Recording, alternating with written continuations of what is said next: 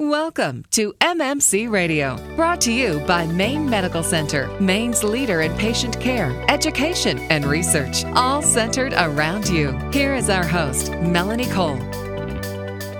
According to the American College of Obstetrics and Gynecology, ACOG, hysterectomy is the second most common surgical procedure in the U.S., and the trend is moving toward minimally invasive surgeries, which can result in the same outcome for patients with the least amount of invasion or smallest incision possible. My guest to tell us about this today is Dr. Julia Brock. She's a gynecologist at Maine Medical Center. Welcome to the show, Dr. Brock. Tell us a little bit about the term minimally invasive. As it's becoming more popular, what type of gynecologic procedures can this be used for? Uh, good morning, and thank you for having me along. Um, minimally invasive surgery refers to any type of surgery we do through a smaller incision. And this became uh, much more popularized with the development of what's uh, termed a total laparoscopic hysterectomy. Um, however, uh, straightforward vaginal hysterectomies can also be termed minimally invasive. Um, in general, what we strive for is to decrease the number of procedures being done as a hysterectomy through a large incision or an abdominal incision. So, for these different types of procedures, first of all, what are the benefits to a more minimally invasive procedure? Minimally invasive surgery is uh, really allows a woman to get back to her normal life faster. We're talking uh, about incisions that are anywhere between five millimeters and eight millimeters in size, and that is different than a, a typical type of incision that you would see, which is um, like a C-section scar, eight centimeters to ten centimeters long, either in a horizontal or vertical manner. And the larger incision leads to a longer recovery time, longer time in the hospital, and increased risk of adhesive disease uh, moving forward. Uh, we also know that uh, using minimally invasive techniques allows us to have better um, and more uh, meticulous control of blood supply, and so there's decreased blood loss associated with uh, minimally invasive procedures in general. Tell us about some of the procedures, Dr. Brock. You mentioned hysterectomy, but many women suffer from fibroids or ovarian cysts or infertility, incontinence. They have all of these things. Tell us how, about the procedures for these. So, minimally invasive approaches are available um, here at Maine Medical Center uh, for treatment of fibroid uterus, treatment of endometriosis, uh, treatment of ovarian cysts. And the approaches that we can offer are either total laparoscopic, laparoscopic assisted vaginal hysterectomy, or robotic procedures uh, in which we um, provide the same uh, small incisions and, again, a quicker recovery time. And having the robotic platform really does allow us to uh, perform these types of surgeries on women with larger uteruses or women that have had prior abdominal surgeries that might not otherwise be a candidate for minimally invasive procedures. Women hear hysterectomy and right away go, whoa, you know, that's a big, huge deal. But if you're doing like a cervix sparing hysterectomy or something, why would you change a total hysterectomy? What would that involve? So, uh, we in general try to avoid doing um, supracervical or cervix sparing uh, hysterectomy if possible because of the risk of developing cervical cancer in the remaining cervix.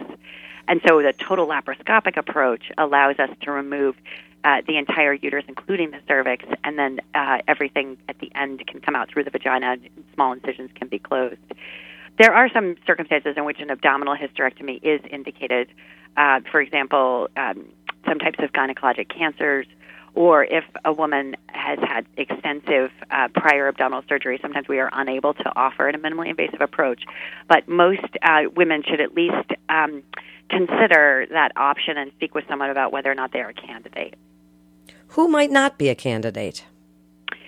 Uh, women with ovarian cancer, for one, uh, uh, high stage ovarian cancers, and again, women who cannot um, tolerate. In order to do the procedures, we place the women in uh, uh, essentially upside, uh, leading with their head down. And so, if you have any sort of significant uh, lung disease and are unable to stay in that position during surgery, that can be a contraindication. Uh, additional um, extensive abdominal surgeries, bowel surgeries, uh, things like this can make you um, not a candidate. But I, because we have so many um, outstanding techniques, it's really worth being at, at least asking the question. You know, am I a candidate for this? Is, is this something I could consider doing if your doctor has told you that you um, need to have an abdominal hysterectomy? Now, well, many women suffer from things like pelvic pain, but we're never sure why. So many of us, and you're a gynecologist, Dr. Brock. What are some of the most common causes of pelvic pain, and might this be something that could help with that? Yes. Um, so, most common causes of pelvic pain that we uh, speak about are things like endometriosis um, or something else called adenomyosis. And these conditions are treated surgically, um, both with removal of endometriosis and sometimes with a hysterectomy if that's necessary. Um, and often we, we will approach this with a minimally invasive approach. Uh, some cases of extensive endometriosis do require more extensive surgery or not are not candidates for minimally invasive, but do usually try and start with the minimally invasive approach. And what about, and I know this is a little bit off topic, but urinary incontinence and so many women suffer from this. And with these types of surgeries, does that increase that incontinence if someone has a hysterectomy? Does that make them more likely or have a, a weaker pelvic floor? No, no, it does not. It's so, not what do you tell women that ask you about incontinence? If women have incontinence before they're going to have a hysterectomy, we usually recommend that they're evaluated to make sure that they don't have uh, incontinence um, that could be treated surgically at the same time of the hysterectomy. Um, most women who uh, who I see for for hysterectomy have had problems with bleeding, pain, fibroid uterus, and uh, really they are generally benign conditions. So it's um, what we call more elective procedures. But usually, I will um, counsel a woman if, if her uterus or her pain or her fibroids or her bleeding are interfering with her quality of life such that she's unable to live life the way that she wants to, then surgical approaches may be appropriate for her. Tell us a little bit more about fibroids. Many women suffer from these. Do we always need to have them removed? That is a very good question, it's actually been in the news uh, quite a bit lately. Uh, most fibroids, uh, so about a third of women will have fibroid uh, uterus, which is a benign tumor of the muscle wall. And no, you do not need to have all fibroids removed. In fact, most of the time, if women do not have symptoms from the fibroids, we will continue to expectantly manage them, following them with ultrasound or pelvic exam, uh, unless a woman develops symptoms.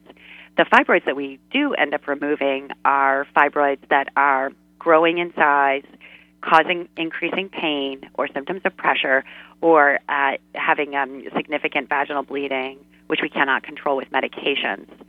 Um, even with, with minor symptoms of fibroids, we usually do try a medical approach first, and um, uh, but and, and resort really to surgery only if those uh, options have failed. How do we know if they're growing, Dr. Brock? How do we know if we even have them? We get our pap smears, we go see our gynecologist every year. How do you know if you even have a fibroid? In general, we can tell on pelvic exam if a, a woman's uterus is enlarged. Um, and that's usually how we assess from year to year, especially if you've seen the same gynecologist. It can be helpful because they'll be familiar with your pelvic exam on some women who um, perhaps women are a little bit overweight, it can be more difficult to feel the uterus. And in those women, sometimes we will get an ultrasound. Uh, for women themselves, the things that would make you suspect that you had fibroids would be um, increasing sense of pain or pressure, um, heavy periods uh, that really were interfering with your ability to live your life, and cramping associated with um, with your period and any of those things could be evaluated by ultrasound, and that would be the way that we would um, for, form the diagnosis. That is such great information. In just the last few minutes, Dr. Brock, give women your best advice on minimally invasive gynecologic surgeries and why they should come to Maine Medical Center for their care. So, minimally invasive surgery really offers a much faster recovery process for women that need to undergo a hysterectomy. It allows um, small incisions, quicker recovery time, less blood loss, and overall decreased pain and return to normal functioning of life. At Maine Medical Center, we offer robotic technologies, which have really advanced the um, capability of minimally invasive surgery, so that now we can take care of women who've had prior abdominal surgeries and fibroid uteruses uh, through small incisions. Uh, and Maine Medical Center really is uh, a perfect place to come because we have that robotic technology and because we can offer laparoscopic and laparoscopic assisted hysterectomy as well. we have surgeons that could counsel uh, regarding each of these options to figure out the right option for you. Thank you so much, Dr. Brock. You're listening to MMC Radio. And for more information, you can go to mainemedicalcenter.org. That's mainemedicalcenter.org, mmc.org. This is Melanie Cole. Thanks so much for listening.